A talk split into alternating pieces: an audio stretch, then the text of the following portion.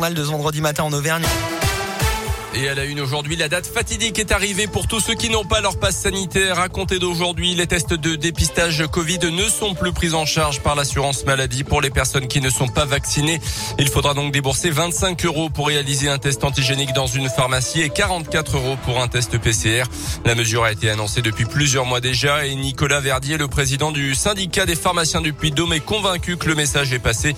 Il s'attend donc à une chute importante du nombre de tests réalisés dans son officine. On l'écoute moins 80% à peu près, parce qu'on fait vraiment effectivement maintenant 80% euh, des tests en officine et en laboratoire, c'est des tests dits de confort. La majorité des gens effectivement qu'on teste, ils sont contre le pass, ils sont contre le vaccin, et pour X ou X raison, on rentre pas dans la polémique. On les verra, je pense, plus rarement, parce que ben, quand il faudra payer son test 25 euros tous les trois jours, ça va commencer à être un petit peu difficile.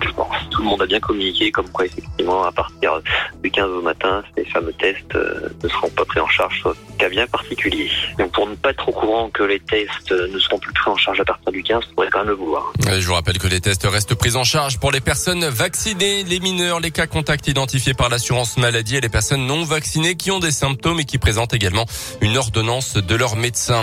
À la une également aujourd'hui des hommages prévus toute la journée à Samuel Paty dans les établissements scolaires du pays un an après la mort tragique de ce prof d'histoire géo de région parisienne, originaire de l'Allier d'ailleurs tué pour avoir montré à ses élèves des caricatures de Mahomet lors d'un cours sur la liberté d'expression.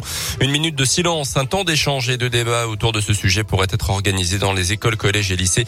Notez qu'une plaque d'hommage sera dévoilée au ministère de l'Éducation nationale et la famille de Samuel Paty sera également reçue à l'Élysée. Dans l'actu, en Auvergne, un habitant de l'Allier condamné à six mois de prison avec sursis et 140 heures de travail d'intérêt général. En novembre dernier à Vichy, les pompiers étaient intervenus pour soigner un homme qui avait donné des coups de poing sur une voiture et un mur. Il lui avait notamment posé une attelle, mais le patient s'était soudainement agité, avait frappé à plusieurs reprises les pompiers. C'était pour les faire flipper, a-t-il expliqué à la barre du tribunal. Une agitation que le jeune homme de 21 ans avait mis sur le compte de sa consommation d'alcool et de médicaments ce jour-là. Il devra aussi indemniser euh, le service départemental d'incendie et de secours de l'Allier et les trois sapeurs-pompiers agressés. En bref, on en sait un petit peu plus sur la disparition du ramasseur de champignons retrouvé dans un puits à Volorville. L'autopsie semble pour l'instant écarter l'intervention d'un tiers et donc la piste criminelle selon la montagne.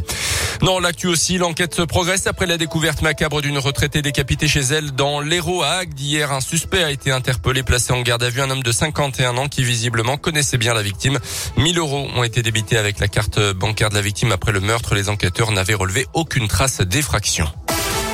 Le retour de la Ligue 1 de foot ce week-end, c'est la dixième journée en ouverture. Le PSG affronte Angers. Demain, Clermont recevra Lille.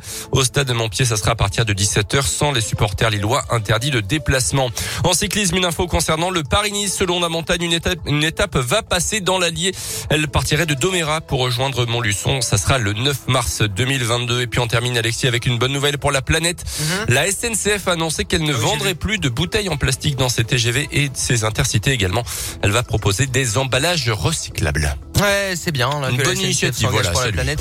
Radio Scoop engagé aussi pour la planète avec notre nouvelle rubrique 11h50 tous les jours. La Terre, la Pierre et vous. C'est dans la Scoop familier avec Philippe, la Pierre et Eric.